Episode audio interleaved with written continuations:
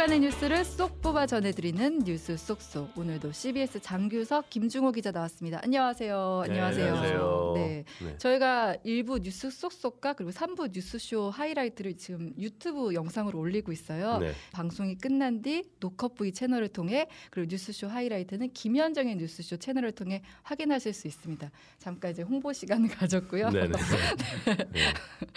네. 네, 이제 본격적으로 이제 쏙쏙 들어가 보도록 하겠습니다. 우리 장규석 기자 이제 전공 분야죠. 네, 네, 경제. 그 네. 오늘 또 미국 경제 얘기를 하신다고요. 예, 이 no landing이라고는 말이 지금 나오고 있는데 no landing이요. 예. 네. landing을 안 한다는 얘기죠. 음. 예, landing이 없다. 무착륙이라고 이제 보통 해석을 하던데요. 보통 우리가 얘기하는 soft landing 아니면 hard landing 뭐 이런 얘기 많이 하잖아요. 연착륙, 예. 경착륙. 연착륙, 경착륙 예, 그런 얘기를 하는데 아예 착륙하러 내려오지 않는 거. 예. 그럼 비행기가 계속 그냥 계속 떠 있는 거죠. 예. 이거를 네. no landing이라고 합니다. 음. 예, 미국의 투자은행인 JP 모건이 지난 12월에 어, 올해 미국 경제를 전망하면서 여러 가지 시나리오를 내놨는데 그 중에 하나가 no landing 시나리오입니다. 어. 예, 그러면서 갑, 이게 약간 유- 유행어 같이 이렇게 됐는데 어, 일반적으로 이제 통화당국이 금리를 올리면 어떻게 되죠? 돈의 가치가 올라가고 이자가 비싸지잖아요. 네. 그렇게 되면 보통 이제 대출을 일으켜서 자산을 사게 되는데 자산을 안 사게 되죠. 투자도 안 하게 되고 음. 그러다 보니까 이제 어, 투자나 일단 자산 구매 이런 게 위축이 되면서 부동산, 주식 등 자산 가치가 떨어지고 기업 활동이 위축이 됩니다. 음. 그러면서 돈은 어디로 가냐? 보통 이제 확 이자를 좀 많이 주는 네. 이제 예금으로 들어갑니다. 음. 확실하게 이자를 주는 쪽으로. 그러니까 시중에 통화가 안 도는 거죠. 그렇죠. 네. 이제 시중의 통화가 이제 예금 쪽으로 가게 되는 음. 거죠. 근데 이제 자본주의 경제가 이제 신용 그러니까 대출을 일으켜서 이제 규모가 커지는데 네. 예, 금리가 올라가면 대출이 위축되기 때문에 경제 규모 자체가 줄어들게 됩니다. 그러니까 경기가 하강한다는 얘기죠. 어. 그러니까 금리를 올리면 원래 경제학 원론상 네. 경기는 하강하고 경제가 저점을 향해서 약간 이렇게 랜딩하는 그런 형태가 되는 겁니다. 네, 예. 그러니까 쉽게 말해서 금리 올려서 소비도 줄이게 하고 음. 좀 경제를 위축시키게 하는 건데 그치. 지금 네. 이제 그게 안 되는 상황이라는 거죠. 그렇습니다. 그 원래는 금리를 올리면 경기가 좀 떨어지고 음. 그래서 좀 과열됐던 어떤 그 경제가 좀 이렇게 어, 진정이 되는 그런 네네. 현상이 나타나야 되는데 이게 안 나타나는 게 음. no landing인 거예요. landing을 안 해. 미국의 그 통화당국이죠. 연방준비제도가 금리를 지난해에 진짜 급격하게 인상을 네, 시켰잖아요. 네. 그런데도 지난 1월 실업률이 3.4%를 기록했습니다. 음. 예, 이게 이제 미국에서는 실업률이 4% 미만이다. 그러면 이게 완전 고용이다 이렇게 어. 보는데 이 완전 고용 상태에 들어간 것도 모자라서 어, 1969년 5월 이후 실업률은 최저치입니다. 어. 예. 미국 고용 시장이 구인난을 겪고 있는 거죠. 어. 사람들이 네. 없어서 지금 날린 거예요.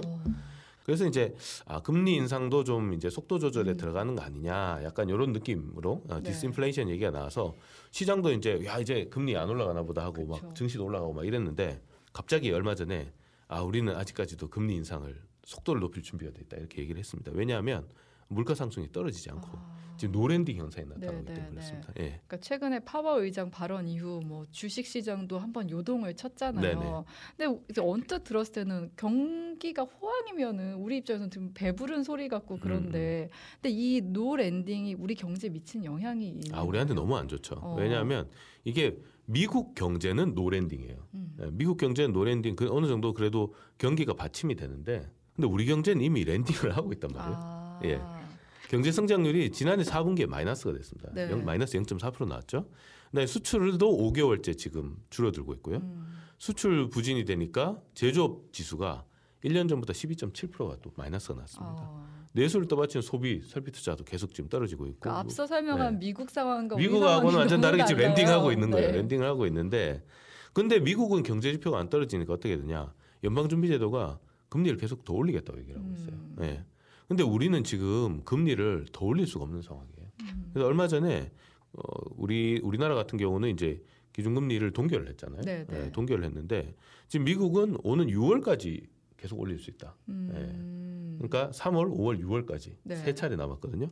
그 세 차례 계속 올릴 수 있다 이렇게 음. 보는 거고 또 어, 파월 의장이 big step 가능성도 있다고 얘기했습니다. 예, 다시 음. 예.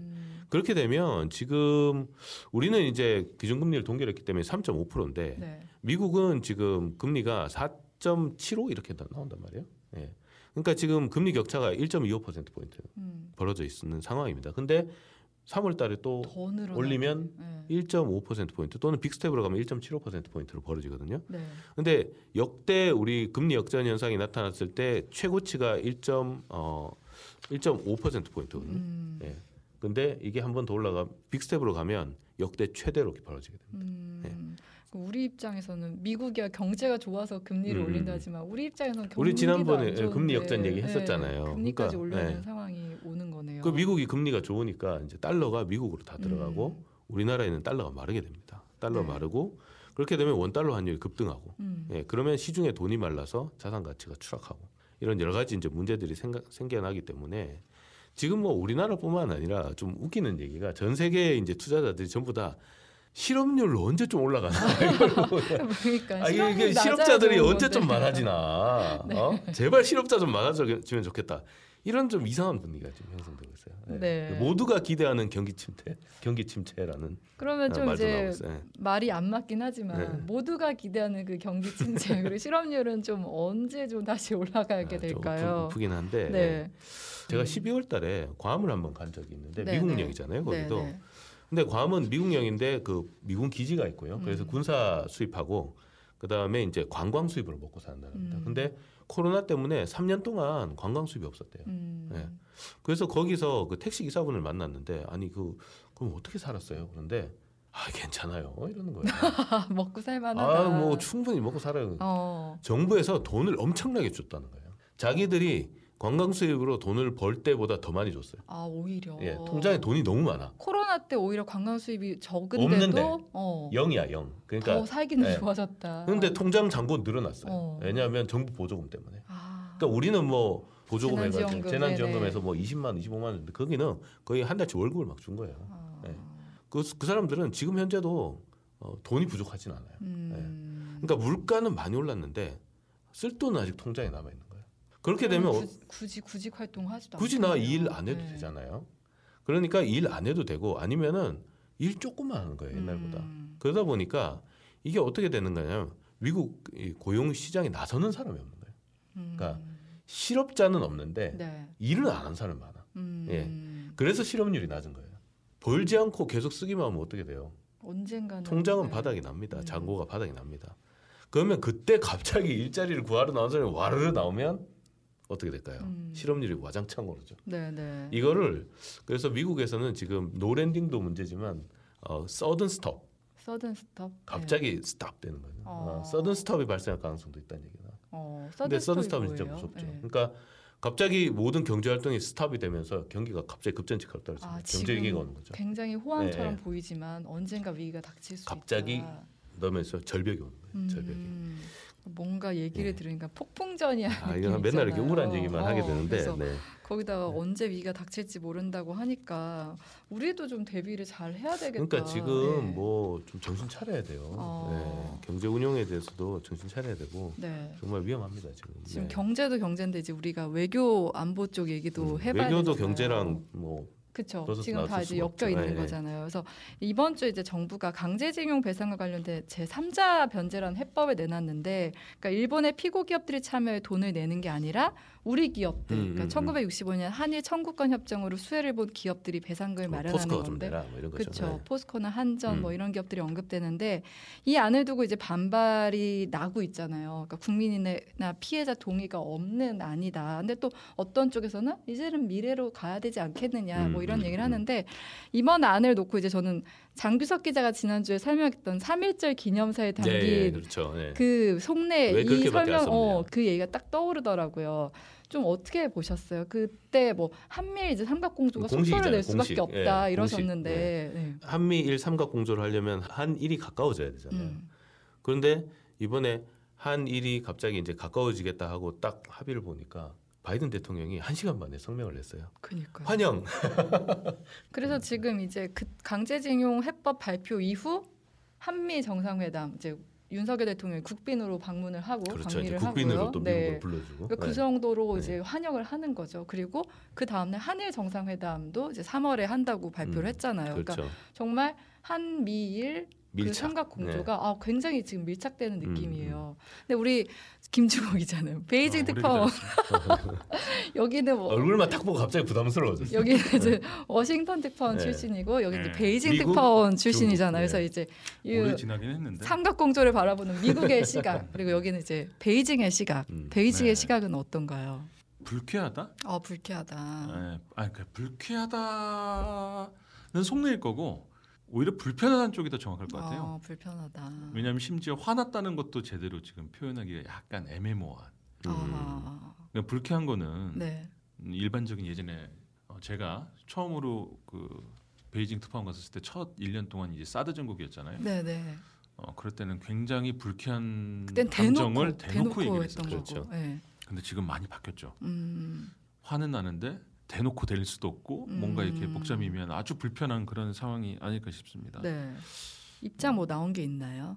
입장은 음, 언제나 중국 외교부에서는 날마다 일일 브리핑, 국제 이슈에 대해서 일일 음. 브리핑을 하기 때문에 네. 조금씩은 나오고 있습니다. 음, 뭐 우리나라 언론에서도 뭐 몇 번을 얘기했고요. 가장 최근에 그 이 사안과 관련해서 나왔던 게 중국 외교부 마오닝 대변인의 정리 브리핑 때 나왔는데요. 잠깐 읽어드릴게요.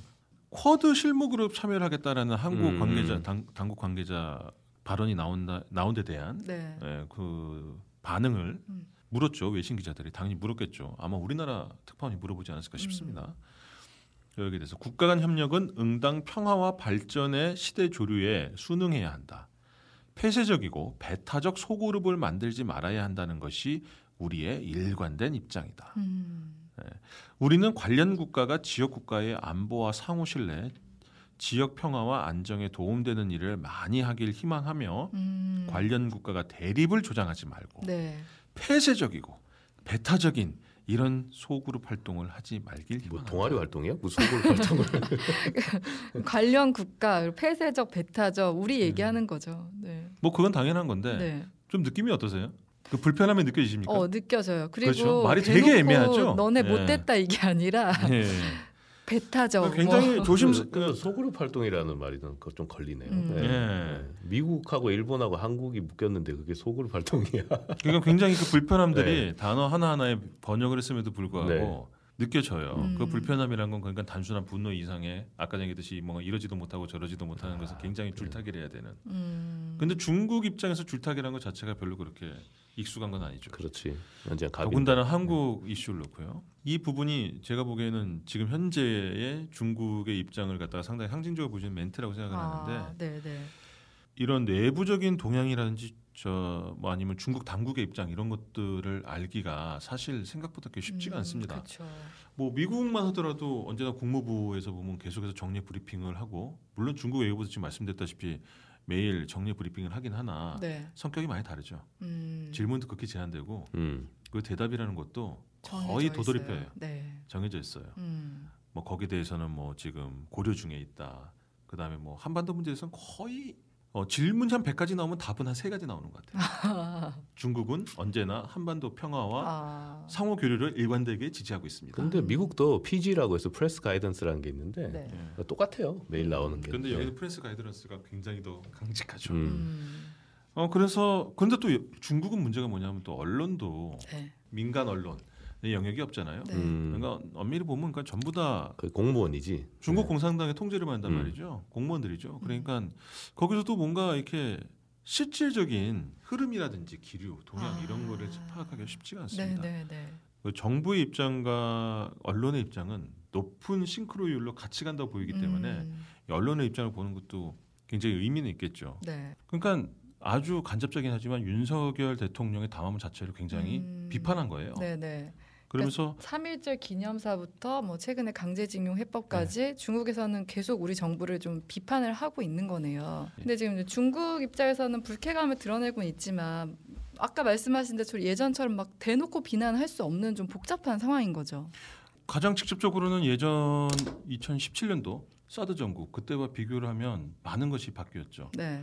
어 그때는 음, 지금 중국의 주석은 그때 똑같이 시진핑 주석이지만 어, 한국은 그때 박근혜 대통령이었고 네. 지, 지금 문재인 대통령을 거쳐서 지금은 이제 윤석열 대통령이고 같은 거는 같은 보수 음. 계통의 대통령이었던 거고 음. 또 미국과 연합을 해서 중국의 이익에 침해를 끼친 그런 상황에도 불구하고 일단 그때는 국제 정세 자체가 지금같이 양분되기 전의 상황이었죠. 아. 중국이 그렇게 불리하진 않았어요 아, 그때. 네, 네, 네. 그리고 사실 그 사드 배치 문제라는 것도 미국과 중국의 이해관계는 아니었죠. 음. 그때는 북한이 그때 음. 한참 보면 핵 개발을 하고 한반도가 굉장히 불안감에 휩싸이고 있었을 때 네. 박근혜 대통령도 어떻게 보면 국내 안보상의 필요성 때문에 미국을 끌어들이는 그런 음. 어 그런 그 의미가 더 컸기 네, 때문에 네, 네.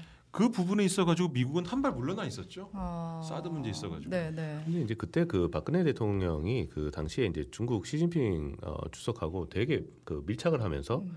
한편으로는 또 사드 문제에 대해서 또 사드를 받느냐 마느냐에 대해서 대단히 불투명한 전략을 네, 네. 갖고 있었어요. 음. 그래서 중국에서는 좀 그렇게 믿었던 것 같아요. 아, 사드를 배치하지 않겠구나 그렇게 생각을 했는데 웬걸 그 시진핑 주석하고 같이 의장대 사열까지 받고 올라가서 이제 시진핑 주석이 개인적으로 누나라고 불렀다고 하- 하잖아요. 어. 그 정도로 친밀감을 이렇게 보였는데 돌아가서는 결국엔 사드를 받았어요. 네, 네. 사드를 받으면서 중국이 엄청난 배신감을 느낀 음. 예, 그 사, 사안이라서 네. 그때는 정말로 감정적으로 나올 수밖에 없었던 음. 예, 그런 또 배경도 있었다고 하더라고요. 약간 단순한 구도로 네. 보면 그래요. 결과적으로 이 구도의 문제인데 네. 그때는 한국과 중국 일대일 구도였다면 음. 지금은 일대다 구도죠. 예, 중국이 고립돼 한미일. 있지. 예. 아. 그다음 미국의 동맹들 이런 구도가 되고 중국은 전체적으로 지금 보면 어, 유럽 음. 그러니까 중국의 서쪽으로는 유럽, 음. 그다음 동쪽으로는 한미일 이런 여러 나라들과 지금 대체해야 되는 굉장히 불리한 국면에 있는 거기 때문에 이런 상황에서 중국이 한국에 대한 스탠스는 어떠냐? 한국은 그러니까 양면성을 가지고 있습니다. 그렇죠. 예. 뭐냐면 어쨌든 끝까지 포기할 수 없는 그다음 국가 그렇죠. 그리고 가장 만만한 국가. 그러니까 우리를 적으로 둘 수는 없고, 그렇죠? 그리고 음. 같이 가야 하지만 또 막 떠받들기는 싫고. 현재 중국이겠죠 아마 이럴 거예요. 가급적 네. 네. 최후의 순간까지도 놓지 말아야 될 국가. 음. 그렇지만 언젠가 놓을 수는 있겠죠. 그렇지만 놓게 되면 그때부터는 가장 쉽게 막대할 수 있는 국가. 아마 이게 음. 지금 현재 가장 냉정하게 봤을 때 중국 측 입장이 아닐까 싶은데 음. 그러다 보니 제가 아까 전에 말씀드렸잖아요. 되게 불편해 보인다고. 네, 네. 부글부글 할 겁니다. 음. 그렇지만 지금 현재 막대할 수 없죠. 그렇죠. 음. 네. 예, 왜냐하면 한미일 삼각 구도에서 냉정하게 봤었을 때 지금 현재 중국 쪽에 그나마 가장 우호적으로 중국에게 가장 그러니까 가장 그러니까 그 뭐랄까요 정색을 하고 정색을 하고 뒤돌아설 수 없는 나라가 한국이거든요. 네. 음. 그런 경제적, 지정학적, 북한이란 문제 때문에 네. 그럴 수는 없단 말이에요. 그걸 중국도 알고 있어요. 음. 그러니까 제가 봤을 때는 어, 지금 윤석열 정부의 정말 적극적인 일본, 미국의 구애가 뻔히 보이는데도 예전 사드 때에 비교하면 네. 이 정도면 굉장히 음. 엄청 나름대로. 지금 잘 예. 하고 있는 예. 스탠스인 거예요. 아, 지금 톤 조절을 하고 있다. 예를 들자면 글로벌 그러니까 이게 이것도 아주 미묘한 부분이 좀 있습니다.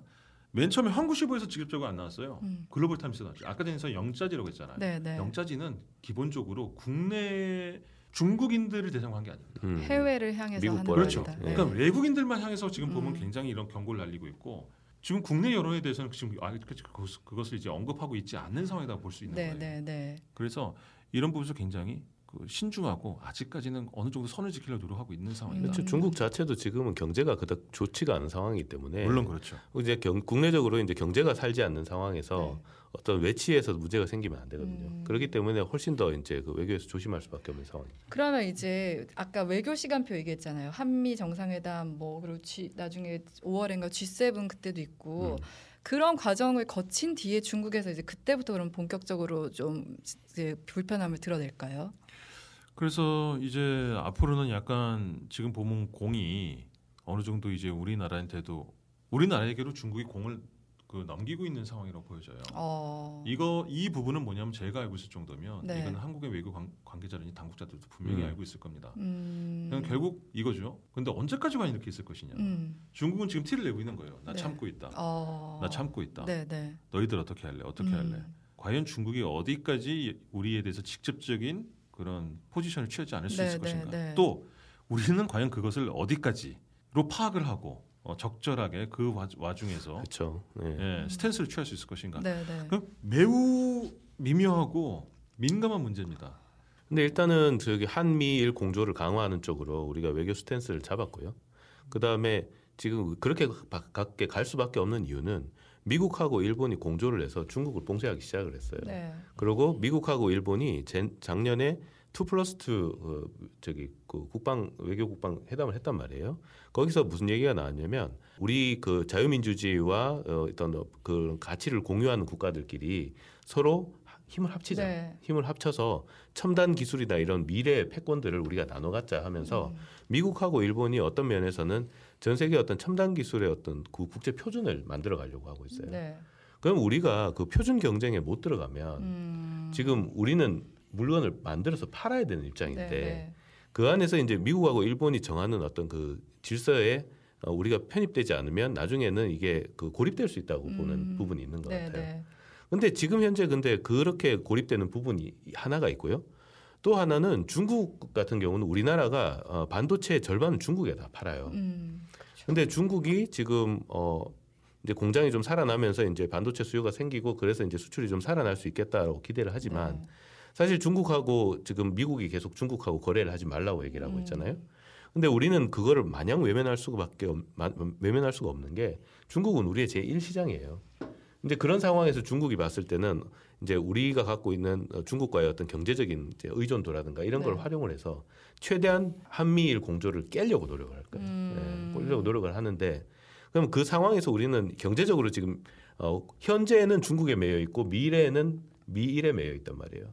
그러면 이 현재와 미래에 이렇게 매여 있는 이 함수를 어떻게 풀어 나갈 거냐 네. 이 방정식을 지금 상당히 좀 그 교묘한 지금 되게 어려운 지금 음. 상황에 놓여 있는 거죠. 그러니까 두 전직 워싱턴 특파원과 베이징 특파원 설명을 들으니까 이게 단순히 삼밀 삼각공조 이렇게 이렇게 음, 우리가 음. 기사를 썼지만 그렇게 단순한 문제가 아니고 그렇죠. 우리가 경제적이나 외교 안보적 측면에서 굉장히 지금 위태로운 상황에 놓여 있다. 그리고 아주 중요한 선택을 음. 하는 상황에 놓여 있다. 이런 생각이 듭니다. 그 안에서 이제 우리는 이제 실익을 챙겨야 되지 않을까. 네. 그리고 사실은 한 가지만 더 말씀드리면 이 와중에서 국내 정치권에서 제가 보면 가장 우려스러운 게 이때는 지금 외교에 있어가지고 가장 중요한 게 유연성입니다. 음, 우리나라 같은 경우에 네. 보수 진보 없어요. 음, 그리고 보수는 미국, 미국 편, 진보는 뭐 중국 편. 음, 이게 제일 위험하고 사실 보면 멍청한 시각입니다. 네. 지금 벌써 보- 돌아가는 그 국제 형세라는 게 니편내 편이 없지 않습니까? 음, 근데 우리나라에서 지금 보면 국제 정세적으로 다 가고 있는데 음. 그 판단 근거나 그런 게 냉정한 주변 정세 파악이나 이런 것보다는 국내 정치 프레임에 맞춰가지고 자꾸 거기에 끌려가는 것 같은 느낌이 보여서 그렇게 되면 음. 밥그릇 싸움은 국내 정치는 밥그릇 싸움이잖아요. 이거를 근데 잘못 국제 정치까지 우리가 적용시켰다가 잘못하게 될 경우에는 그 밥그릇마저 깨져버려요. 음, 그러니까 우리 정치권이 지금 그 부분에 있어서 좀 경각심을 가지고 야당도 마찬가지고 여당도 마찬가지고 이 부분에서 굉장히 유연하게 대응해야 된다. 오직 판단 기준은 국익에 한해서만. 음, 네. 그러니까 정치가 경직되면 항상 그 우리가 갖고 있는 어떤 수가 많이 줄어요. 음. 네, 그 부분은 좀 생각을 해봐야 될 것 같아요. 네, 열띤 토론이었습니다. 오늘 뉴스 쏙쏙은 여기서 마무리할게요. 오늘도 두 분 나와주셔서 감사합니다. 고맙습니다. 네, 예, 고맙습니다. 감사합니다. 예.